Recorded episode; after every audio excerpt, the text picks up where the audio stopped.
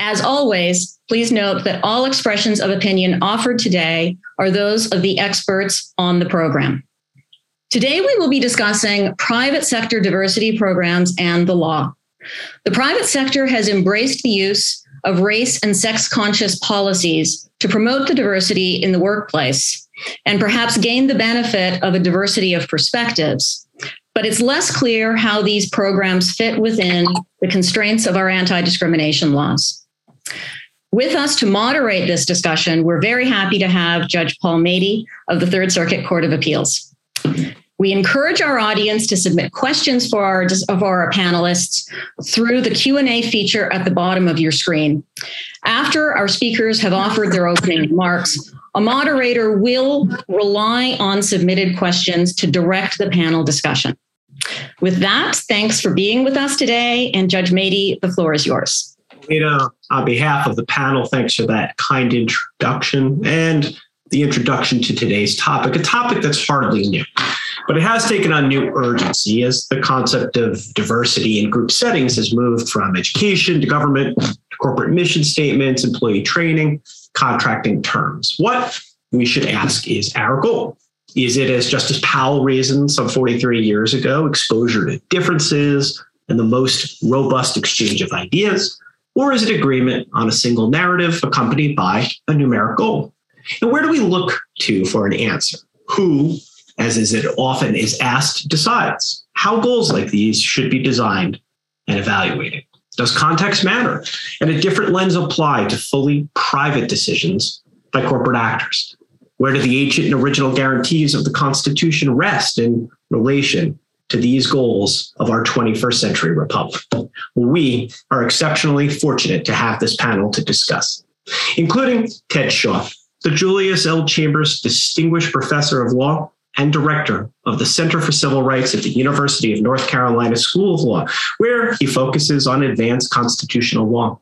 His career in civil rights includes service as director, counsel, and president of the NAACP's Legal Defense and Educational Fund, and as a trial attorney at the Department of Justice's Civil Rights Division.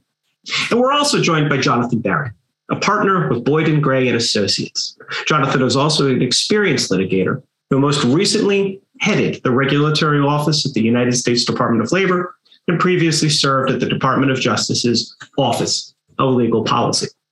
Fuller bios for both Jonathan and Professor Shaw are available in the program link.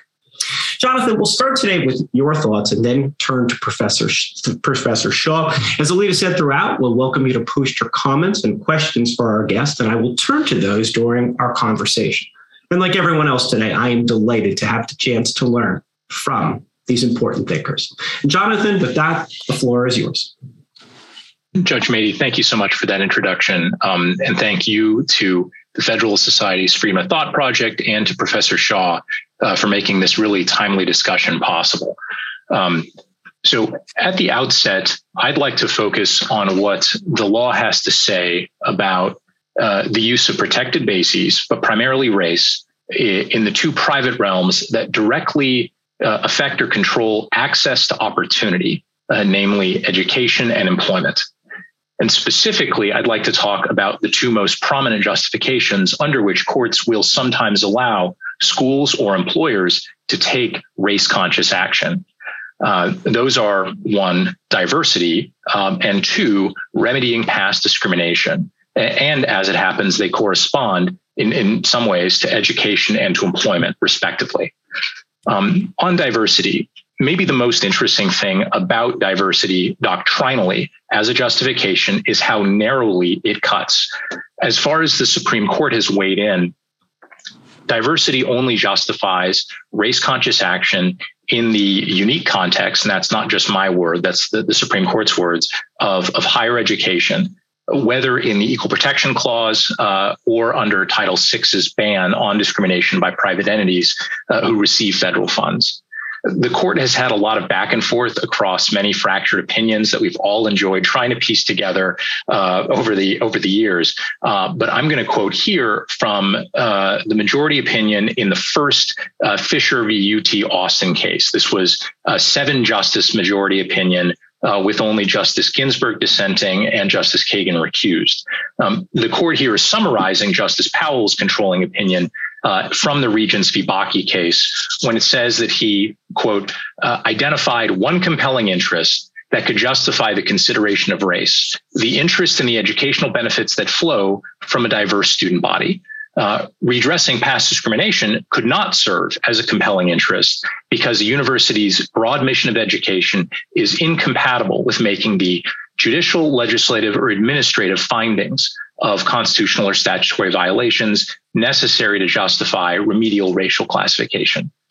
The attainment of a diverse student body, by contrast, serves values beyond race alone, including enhanced classroom dialogue and the lessening of right, racial isolation and stereotypes. And then in uh, in Grutter, the uh, the court uh, likewise they tied the diversity rationale uh, to the uh, quote important purpose of public education and the expansive freedoms of speech and thought associated with the university environment, especially appropriate, I think, for this for this setting and this discussion and our hosts.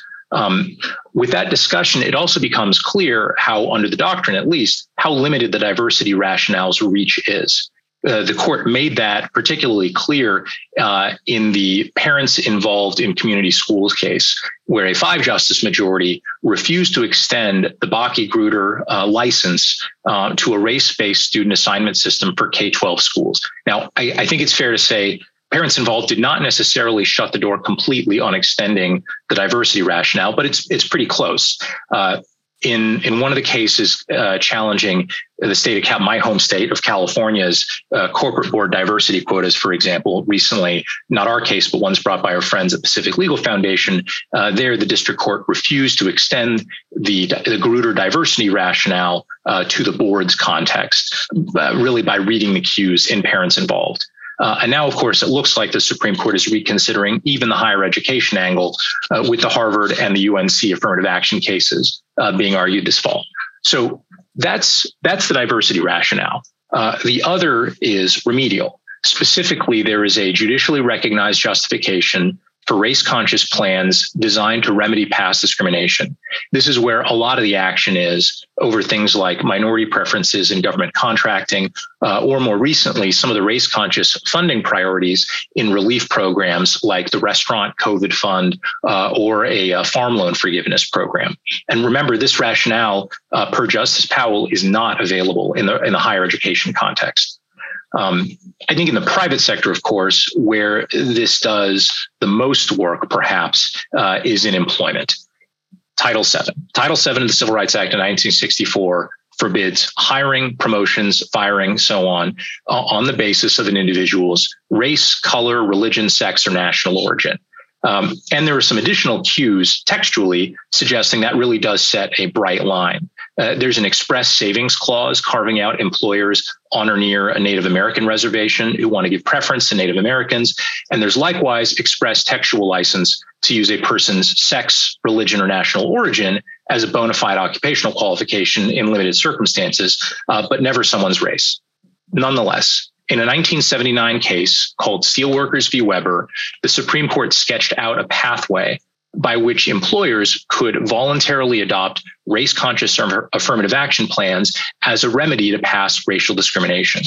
That case uh, upheld a plan uh, created in 1974 to remedy what were absolutely huge racial imbalances uh, in the higher earning skilled job positions at that workplace.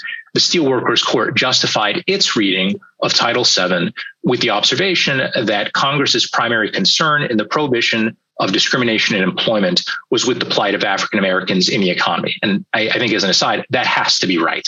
But the court went further, and here's the quote uh, it would be ironic indeed if a law triggered by a nation's concern over centuries of racial injustice and intended to improve the lot of those who had, and they're quoting uh, Hubert Humphrey, been excluded from the American dream for so long, constituted the first legislative prohibition of all voluntary, private, race conscious efforts to abolish traditional patterns of racial segregation and hierarchy. But even here in steelworkers, which is really the court's high watermark in licensing affirmative action in private employment, the court flagged multiple aspects of the plan in question tailored it narrowly uh, to that remedial purpose. Uh, the plan did not require the discharge of white workers and their replacement with new black hires. Uh, it did not create an absolute bar to the advancement of white employees. In fact, half of the employees trained in the program at issue uh, would be would be white, uh, and and maybe very importantly, the, the plan was a temporary measure. It was not intended to maintain racial balance, but simply eliminate a manifest racial imbalance. Absent those sort of remedial tailorings, the Supreme Court has never blessed an affirmative action plan in employment um, without that remedial rationale. The only court to weigh in in a case like that uh, said that a non remedial, you can call it affirmative action plan, uh, is forbidden by Title VII. And in fact, that was your court, Judge Matey, um, in a case called Taxman um, about uh, 1996. Uh, the Third Circuit did that. Um, so when it comes to remedying past discrimination, um, you know, my my main questions um, uh, for this for this conversation and for Professor Shaw especially um, really relate to to that tailoring. Uh, steelworkers, the court gave out multiple factors to ensure that any race conscious plan was narrowly tailored.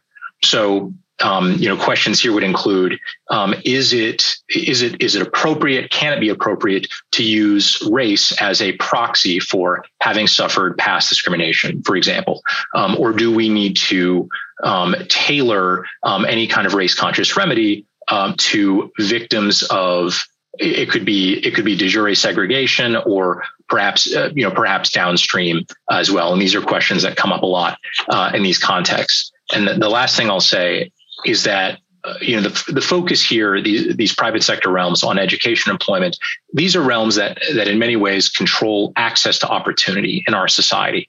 Um, and if we I'd, I'd observe insofar as we use race as a proxy for for disadvantage uh, when we're talking about those kinds of um, portals of, of access it starts to create some uh, some weirdness and some potential um, disjoint. So anyway i've gone on long enough for now um, but i'm again glad to be here really glad to be having this conversation. Jonathan thank you for that. Professor shaw we happily turn it over to you. Well thank you and um, thank you once again to the uh, Federalist Society uh, for uh, inviting me to um, to mix it up with you all. Um, uh, I'm I'm glad to be here, and uh, Judge, uh, as we have indicated, it's always good to um, to be together. So I appreciate your guiding this discussion. I'm pausing for a minute because, uh, Jonathan, you uh, uh, appropriately mentioned um, the Taxman case, uh, you know, the Piscataway case. And I want to come back to that. I thought maybe I'd start with it, but but that's not the place to start. I do want to come back to it. But uh, the place to start when we talk about diversity is appropriately Bakke. Um, and um, that case in 1978, of course, involved higher education. And that was really, as far as uh, I can uh, surmise, really the first instance in which the uh, Supreme Court uh, talked about diversity. And it wasn't even the Supreme Court, it was Justice Powell and his um, his opinion that bridged the two camps of uh, justices uh, who uh, considered the question about whether or not race conscious measures in higher education uh, were um, constitutional or otherwise legal. Uh, and um, if we look at uh, the case law prior to the Bakke case, the discourse mostly was about the remedial justification, uh, particularly under the 14th Amendment, but even in other contexts. And of course, uh, Title VII uh, stands as its own um, statutory provision with respect to uh, a non discrimination uh, principle. But uh, diversity came up in Bakke, in the opinion of Justice Powell, even at the same time that Justice Powell essentially threw, as I often say, the remedial rationale under the bus. Uh, you know, the Bakke decision really left uh, the remedial rationale um, all but dead when it came to uh, higher education. Uh, and in many respects, did a lot of damage to it, even outside the context of higher education. Uh, and yet, uh, we're here today talking about uh, diversity in the private sector, in um, employment in particular. Uh, and that was neither the starting place nor is it at this point the ending place, or should it be the ending place when we talk about uh, the rationale that's available to a- answer the question about when and under what circumstances uh, race conscious measures may be uh, legal uh, or allowed. Uh, and of course, we're at this moment where we have the Supreme Court, this Supreme Court, uh, the most uh, conservative Supreme Court in any of our lifetimes, uh, on the verge of considering next term uh, the question of whether race conscious measures in higher education, a la Bakke, a la Grutter, and the two Fisher cases, um, are uh, going to be, uh, in any circumstances, allowed. Um, and so uh, we're at one of these singular moments uh, right now. Um, let me just say two things very quickly. Now, there's a whole lot more that can be said.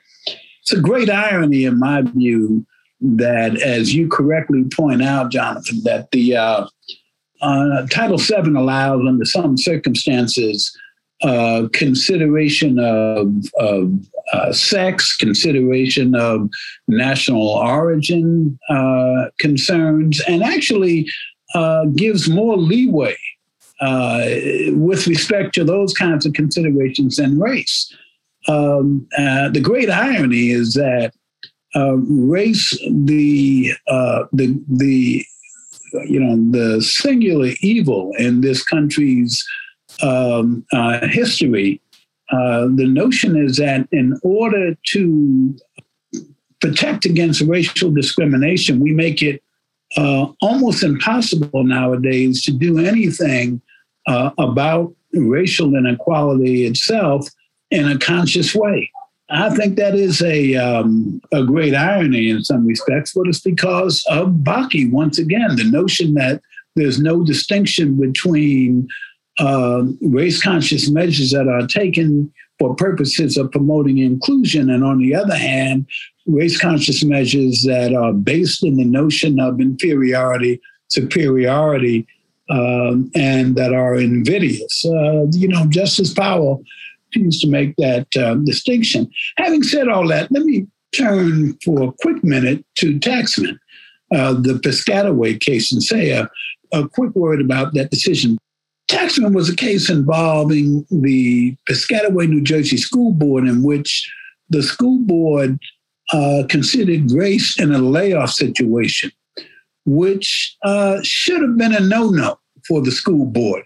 Uh, and the Supreme Court had spoken to uh, the issue of race conscious layoffs, a race consciousness in a layoff situation, in um, Jackson versus Wygant, uh, or rather Wygant versus Jackson um, School District, uh, and made clear, or made clear enough, that it is almost never appropriate to use race in a context of a layoff situation. Nonetheless, uh, and I could go into great detail on it.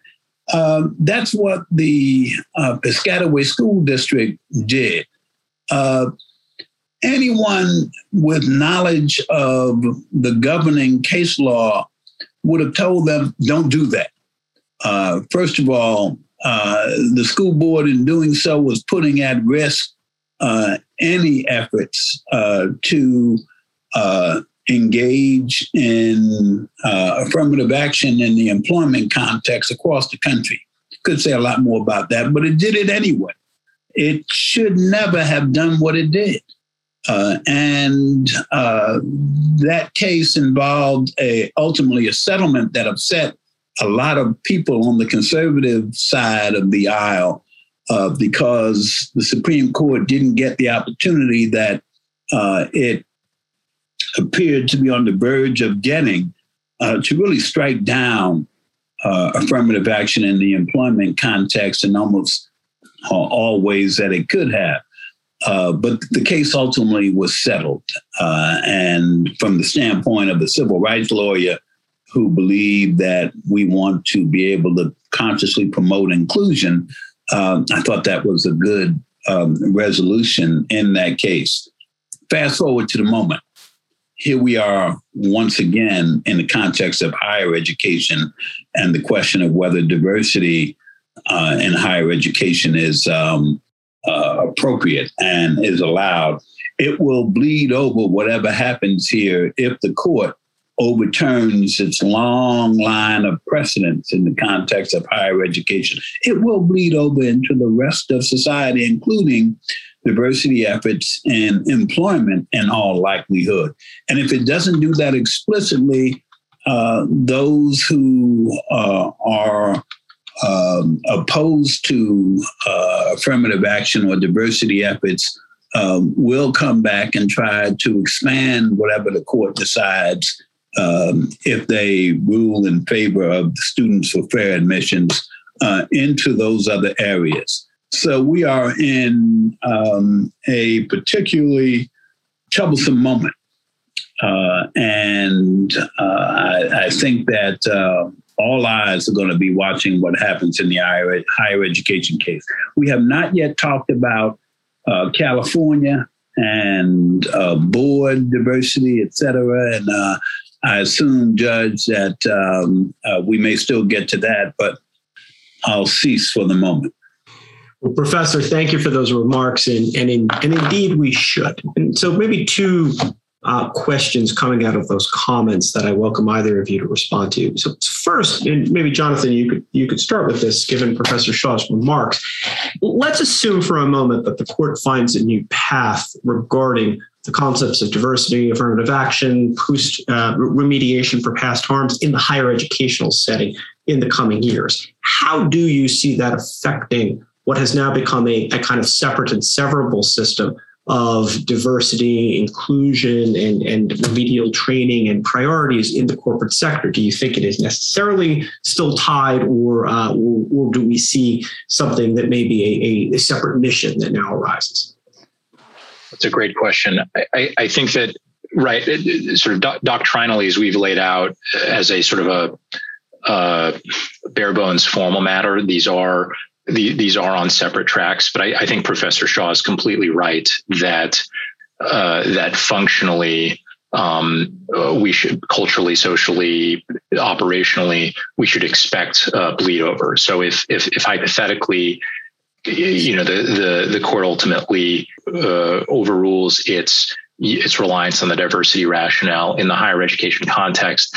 I think where that's you, have today a lot of private sector initiatives that are in in employment in uh, sort of corporate board uh, appointments as as well, and a lot of different folks are pushing for for, for that kind of thing um, that are grounded um, that really are justified in terms of in, in terms of diversity um, and not specifically along the lines, you know, following the sort of the narrow path or narrower uh, path traced by uh, by the court in in steelworkers in the in the Title VII affirmative action case. So, I, I, if if for example, um, the if, if if the Supreme Court goes in really really hard on that and says um, something about something that that sweeps a little more broadly that talks about uh, sort of intellectual diversity, diversity of perspectives, or something like that.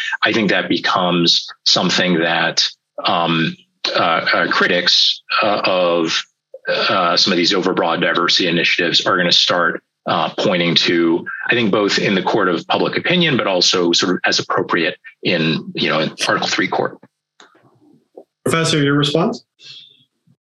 I, um, uh, as I indicated, I mean, you know, Jonathan and I are in agreement apparently that all those um, questions will be up for grabs. I want to point, however, to uh, the uh, the question of board composition in California, um, and uh, I want to point out that uh, whatever the merits of California's efforts to uh, to get uh, corporations and companies to be more inclusive in their board memberships. There's an important distinction to draw between uh, issues uh, like um, uh, employment or uh, in hiring or employment with respect to layoffs, or for that matter, admissions in higher education, where you, all these struggles, all these battles in those contexts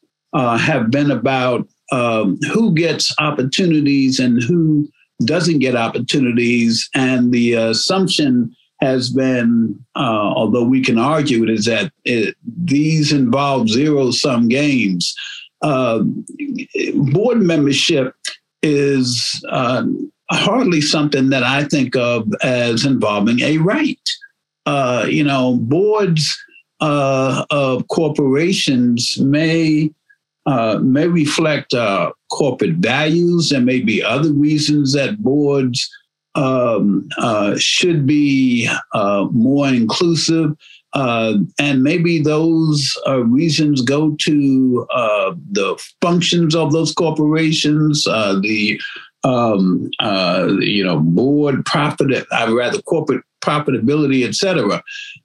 having said all that, um, we who are involved in inclusiveness and those efforts have long known that uh, going back to Bakke, anytime we engage in uh, any activities that uh, use quotas, uh, we are on uh, dangerous grounds when it comes to legalities um, uh, and I get that. I understand that. And so, whether it's prudent or not uh, to actually involve quotas is one thing. Uh, but I still point out that when we talk about board membership, again, we're not talking about the kinds of zero sum games that uh, people thought we were talking about in context of employment or in the context of admissions. Uh, so I, I, I, wanted to underscore that. Yes, uh, anytime we have quotas, uh, we probably are going to see litigation.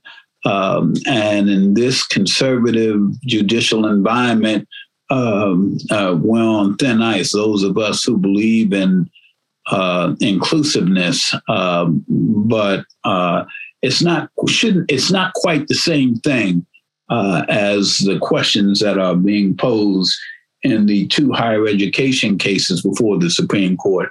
Uh, let me be clear. I, of course, am opposed to SFFA's uh, lawsuits and what they're trying to accomplish, um, but I'm still drawing another distinction. Let me, let me pick up on that point and maybe direct this back to Jonathan is we know that the rationale that Justice Powell offered in Bakke was this idea that the mission of the university, the, the growth of future citizens, of members of the republic, necessarily required a broad range of ideas, and that that broad range of ideas would best be represented by a broad swath of individuals. And so it was kind of consistent with the classic notion of the university. One of the questions that comes up uh, is starting to come up in relation to corporate missions is how is it that the mission of diversity directly relates to the mission of the firm. Um, if a corporation, for instance, is you know in the is in the business of simply selling a good or service, how is that um, intrinsically related to the notion of diversity? So, do you see um, an overlap between those two missions that can be accommodated, perhaps by notions of, of corporate law, or, or, do you see some sort of irreconcilable tension? And then we'll let Professor Shaw obviously respond. Yeah, absolutely. Um, so we uh, we dealt with this in um, uh, in the the challenge that we filed on behalf of the Alliance for Fair Board Representation um, against the SEC's approval of um, NASDAQ's uh, corporate board. Um, uh, you can call them, there's debate over whether to call them quotas or not, but um, in my case, we call them quotas, um, which um, one of the, the justifications that, that the NASDAQ Stock Exchange had put forward was that um, improved um, diversity along lines of, in that case, both um, it was there was one tranche of diversity of sex, uh, and the other was uh, diversity of uh, uh sort of racial, uh, race, and or sexual orientation.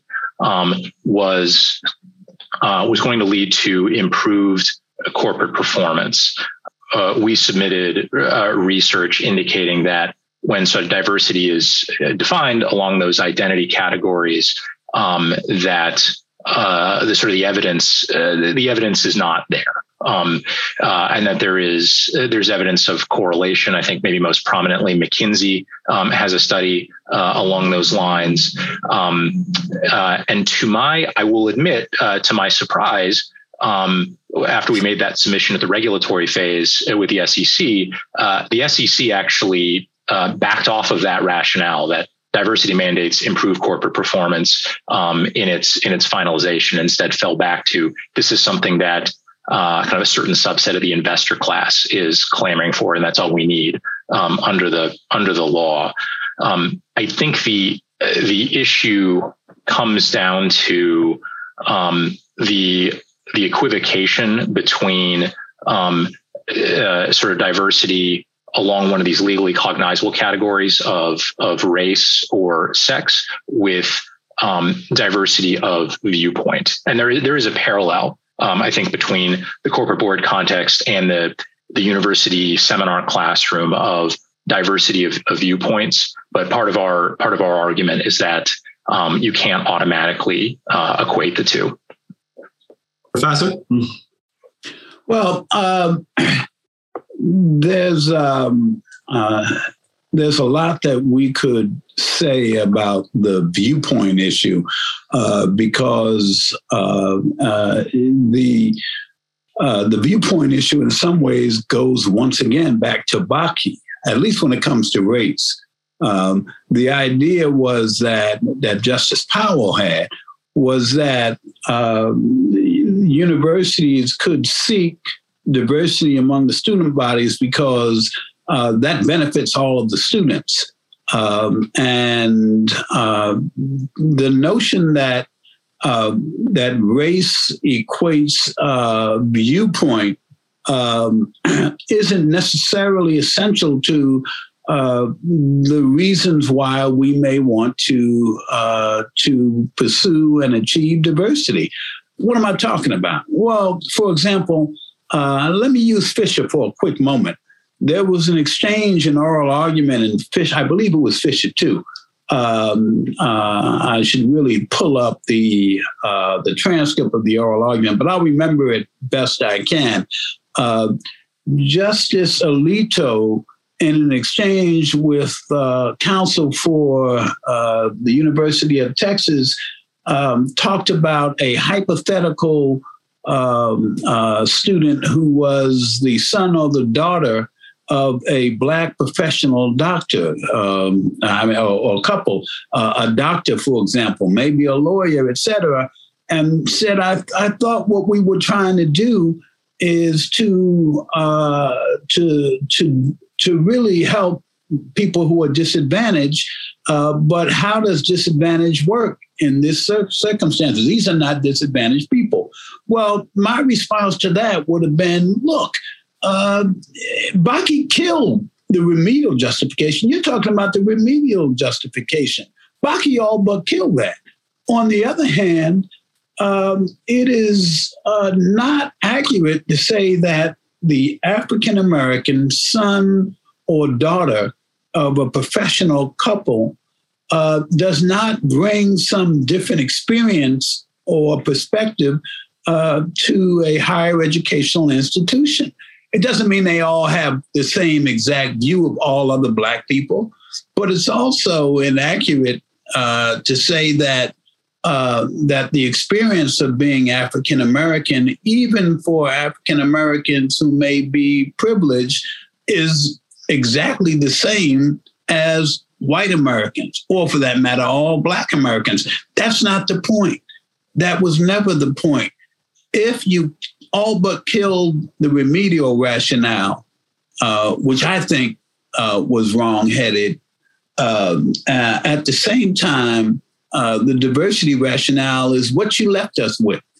Uh, and the diversity rationale um, uh, does not mean that being Black does not have any uh, experiential value uh, for higher education. If that's all you left us with, the experiential value of the uh, of what students bring to a university. Uh, am I making sense? Uh, you know, let me hear some engagement on that, if I may.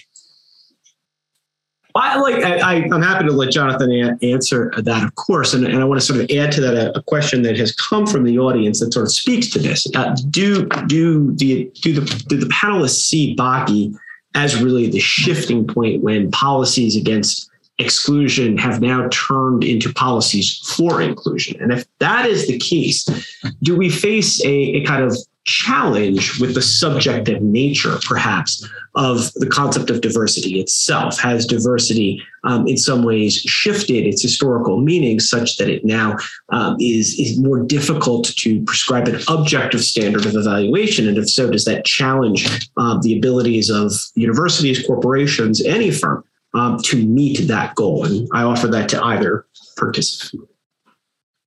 Um, well, I guess just just briefly, though, I'm, I'm, I'm very interested in, in Professor Shaw's uh, perspective on this, especially I think put in a in a larger historical context. I I, I think it does. I, I, think it creates challenges when you um, when you appreciate how how heavy of a, a thumb on the scale, so to speak, um, that our laws uh, t- today, uh, really starting with the the Reconstruction amendments, but then um, continuing into well, j- jumping forward uh, uh to the the 1964 Civil Rights Act, um, how heavily those put a thumb on the scale um, against uh, sort of race conscious uh, programs and syst- systems and the like. Um, once you've moved off of I, think Professor Shaw is, is totally right that once you once you move off of if anything is going to justify um, taking uh, race into account, um, irrespective of uh, of the sort of the textual prohibitions or the equal protection clause, implicit textual uh, prohibition there. Um, you've got to you've got to you've got to tie that to um, some kind of of of concrete uh, injustice. And I, uh, you know, instead, what you're seeing today um, with a lot of these, a, a lot of diversity uh, programs is something that's a lot. It's just a lot looser. It's either in the sense as with the corporate board stuff.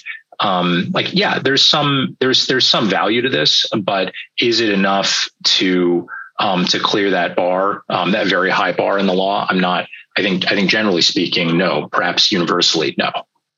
So let me um, uh, let me uh, judge. Uh, come back to I think the question you put to us. Say a word about that, then uh, say something prompted by your um, uh, comments, uh, Jonathan. The um, the Bakke case, to the extent that it it came up with this rationale, or Powell came up with this rationale um, uh, of diversity.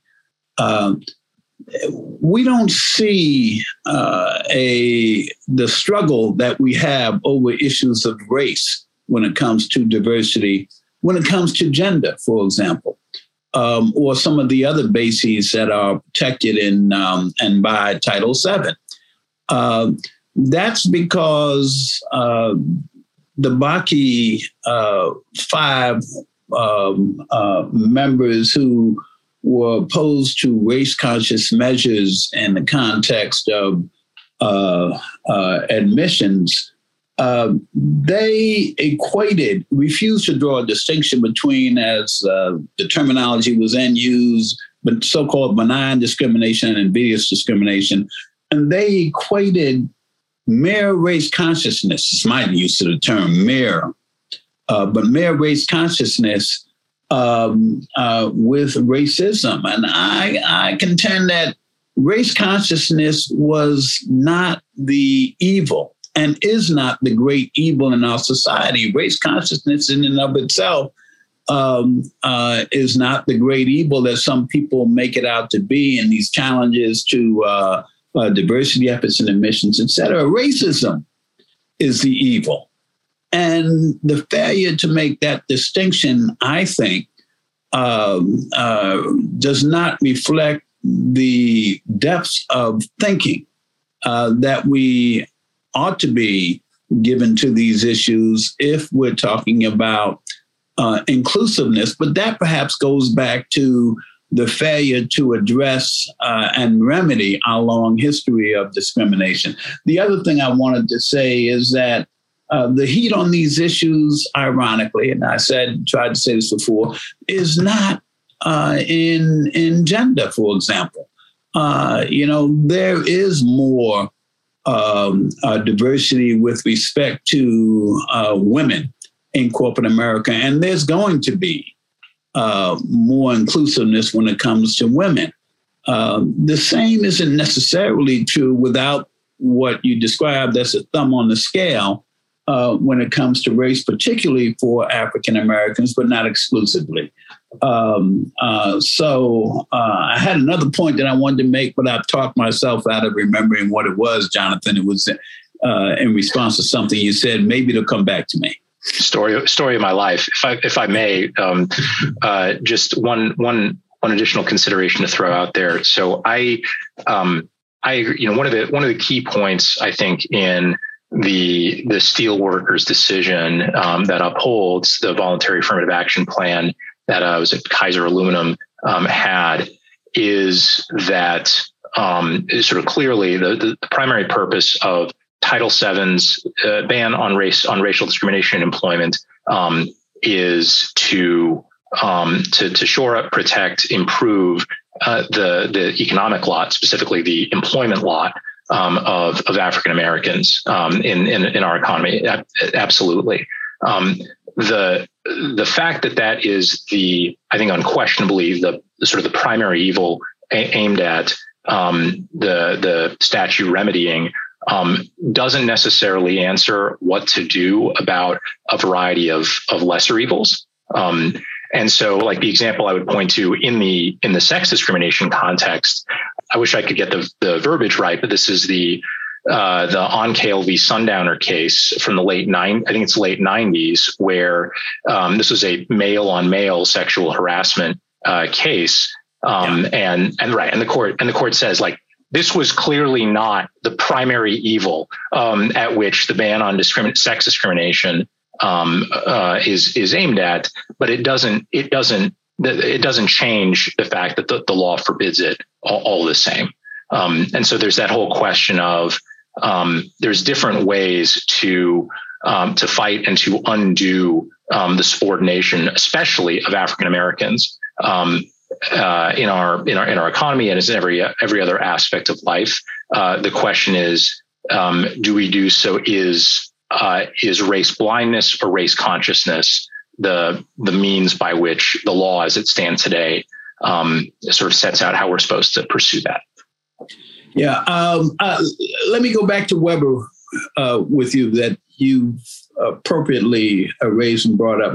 In Weber, uh, uh if I remember correctly, uh, the um, uh, the opinion told us that I think it was something like 1.8 percent or uh, 1.38 it was really uh, i think i know what you're referring to. I just i just read it this, af- this yeah, afternoon. of the, of the skilled craft workers. I actually think it doesn't matter. I mean why quibble but at 1.83 same difference. Um, were black. Um, right. uh, even though the workforce was uh, about 39% um, yep. black now look um, uh, it's well established again that uh, employers don't have to meet a quota that reflects um, the uh, the workforce exactly. On the other hand, um, the 1.83 percent of skilled or you know craft workers being pretty black. stark. Yeah, pretty stark. Um, uh, you know, and and um, um, reflected uh, a uh, a history and a background where race discrimination itself was real, and that's what uh, the company was trying to uh, to deal with there, and and you ended up with this voluntary uh, affirmative action program.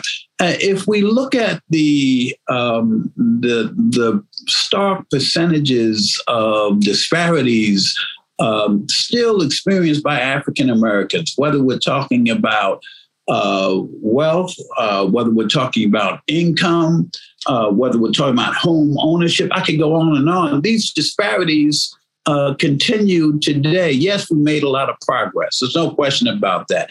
At the same time, the notion that institutions and employers, uh, you know, higher educational institutions, et cetera, have to gouge out their eyes um, uh, when it comes to issues of race because somehow efforts to uh, open up opportunities or achieve more diversity um, gets equated with the long invidious history that produced the kinds of numbers like 1.83 that uh, Kaiser Aluminum was dealing with, and um, you know the uh, um, the pithy numbers of African Americans, um, and for that matter, we can talk about other groups uh, um, that have been discriminated against. But those things are um, should not be equated.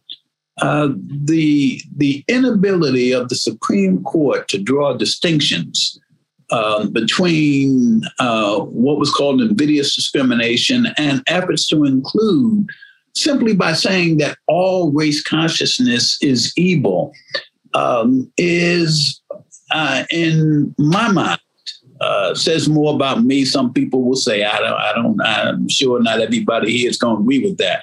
Um, but that's a kind of uh, lunacy or idiocy that I can't wrap my minds around, mind around every time I do these uh, programs, I think I won't be invited back. So there you go. and yet here you are again because we we cannot improve on your contributions. A, a question um, for both Professor Shaw and for Jonathan that has shown up a couple times now in the comments is this question of the remedial remedy that was jettisoned in Bakke. Um, so the first would be a question, perhaps, uh, perhaps for you, Professor Shaw, which is: Would you favor a restoration of the remedial remedy in a new line of jurisprudence? And then I think for Jonathan as well, there's obviously the famous line from Justice O'Connor regarding the 25-year clock and this concept that any sort of remedial remedy would have to have an outer end on it. Um, and, and I'd welcome your thoughts on that part as well. No, thank you for that question. And and my short answer is yes, I would favor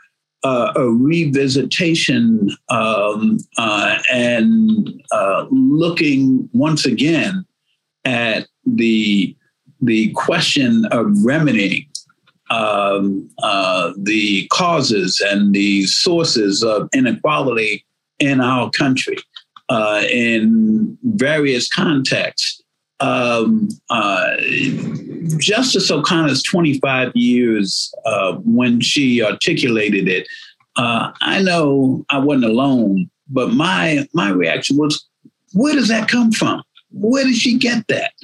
Um, what in our experience um, uh, as Americans makes us think that this this thing that we've been struggling with since before we were a country this thing that um, uh, was the underlying cause of the Civil War, um, uh, this thing that continued for another century after the Civil War, and that we only began to address in a deliberate and uh, conscious way, um, you know, 50 some odd years ago, uh, approximately.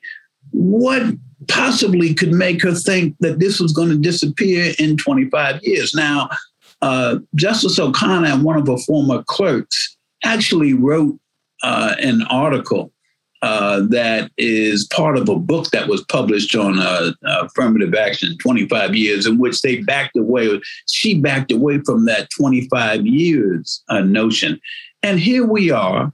Um, you know, on basically we're there, almost there, uh, 25 years later, and you know, look at what we're dealing with with respect to issues of race and white supremacy and um, uh, and the divisiveness in this country.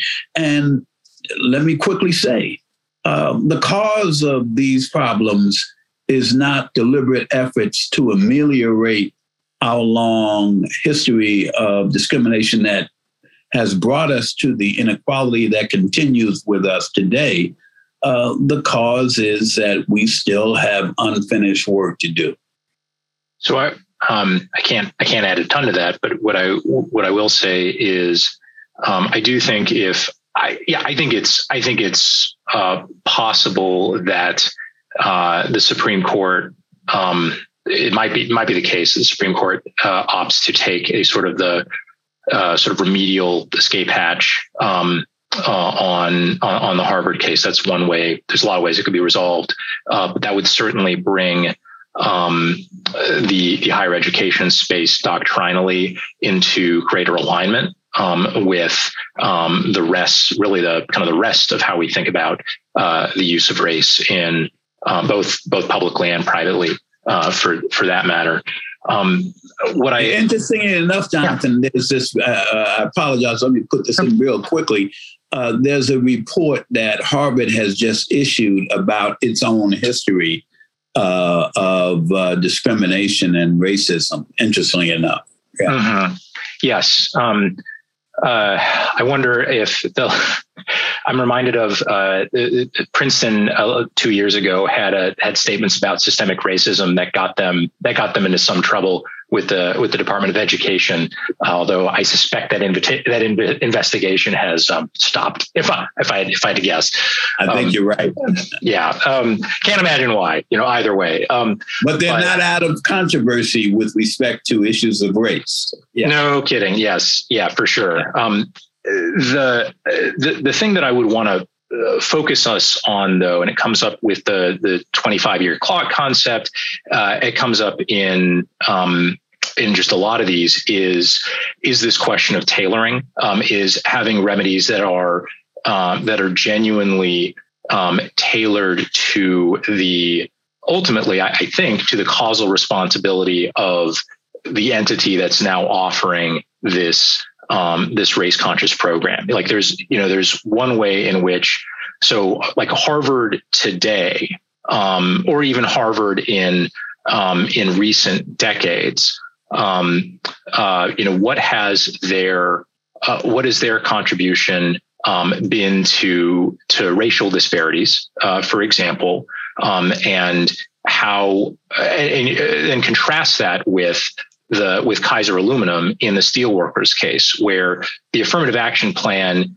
uh, that was agreed to at that time was made in 1974. So that is um, that's that's within the kind of the the work life cycle of uh, uh, lots and lots of folks who had been in the relevant uh, workforce at the time when uh, de jure uh, segregation ended um, in 1964, and you know, obviously, lots of resistance and the like to that actually being implemented, um, and the like. Um, and then you you you further have um, what seems to have been upstream uh, kind of pipeline racism by the uh, by the trade union uh, in question. Um, that I guess by 1974 had been worked out because um, they they agreed to this uh, to this to this plan um, but it was uh, was there as well. That's a that's a that's a much tighter nexus um, with um, uh, with actually causing racial uh, disparities in that case in employment and there's a you know big lifetime earning uh, differentials between being unskilled and being a skilled craftsman um, than what we're dealing with in Harvard. So I, I'm I'm curious if if if Professor Shaw would like to put out there like what are the guideposts we can think through to help us figure out kind of when is when is enough? What does an appropriate tailoring regime uh, look like?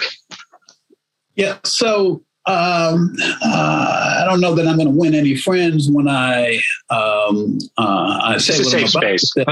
but but the um, the notion of a time limit, uh, as articulated, uh, albeit um, uh, as I said, she backed away from it uh, by Justice O'Connor, and you know it, it's uh, it's well established in Supreme Court and lower court case law the time limit uh, with respect to a remedy. It makes sense. Uh, you know, it makes sense because um, if what we're trying to do is remedy uh, inequality that's based in our history of discrimination or a particular institution's um, past discrimination, at some point you get to the you get to the uh, the place where uh, we hope that uh, the cure has worked. Uh, although I think that the the long history of discrimination requires more time than what we like to think uh, very often. The same is not true, though, with the diversity rationale, which is all the court left us with, basically, uh, with respect to um, you know the Bakke decision. If that's your rationale, diversity is the rationale.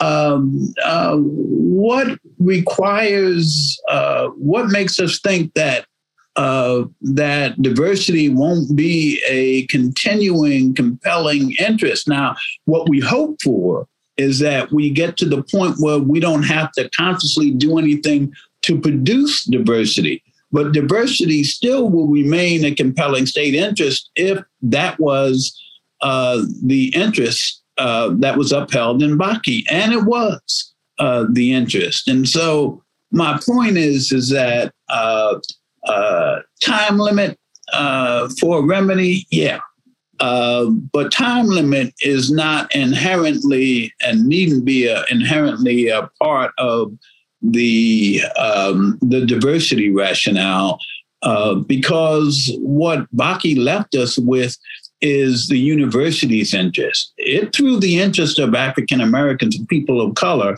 frankly, under the bus uh, in Bakke and left us with the institutional interest. Uh, but that interest will survive on the part of the university. The only question is whether we have to do something to accomplish it. This discussion of time limitations is timely as we are up against the clock. But Jonathan, I want to give you uh, the floor one last moment uh, to offer any final response to Professor Shaw's point. Wonderful. Um, thank you. Um, uh, let me let me say this has been a, a, a wonderful discussion. I really really appreciated it. Um, uh, I, I, I think I will um, let me let me cast a vote in favor of of clarity, which I hope I hope this conversation has helped with. That um, these it really does seem like the the deployment of a of a time limit in um, in in Grutter, for example, is is an example of some conceptual confusion um, of of taking a a remedial rationale in in a sense by another name and putting it under the di- the diversity heading. Um, and uh, I, I, think I think that thinking crisply, as we've tried to do today, I hope um, uh, that these are that these are distinct um, things um, is going to be is going to be useful going forward. Thank you, Jonathan. Uh, notably absent from our conversation um, is the most powerful branch that is the role of Congress. One of the more intriguing things that came up in our discussion was how much we saw this as a matter of judicial interpretation um, against or with the actors uh, in the private sector, with uh, little thought um, seemingly about what it is that the elected representatives could do, for instance, to address the language of Title VII, which obviously gives some of these interpretive problems. Uh, all food for thought and my hopes, uh, thanks to Alita food for a further presentation. And with that, I will turn it back over to her. Thank you. Thanks so much. And absolutely, I, I, look forward to this being the first of, of, of several discussions on this topic where we've we've barely scratched the surface. Um, on behalf of the Federalist Society, I want to thank our panelists and our moderator for the benefit of their time and insight today, and thank our audience for joining us and participating and offering some really really strong questions as well. We um, we welcome listener feedback by email at info at fedsoc.org. And reminder, we invite you to join us for our next Freedom of Thought program, June 2nd, with Eugene Volokh and Judge Bibas on the Solzhenitsyn essay, Live Not by Lies. You can visit our website and watch your emails for registration information there. Thank you all for joining us today. We are adjourned. Thank you for listening to this episode of Teleforum, a podcast of the Federalist Society's practice groups. For more information about the Federalist Society, the practice groups, and to become a Federalist Society member, please visit our website at fedsoc.org.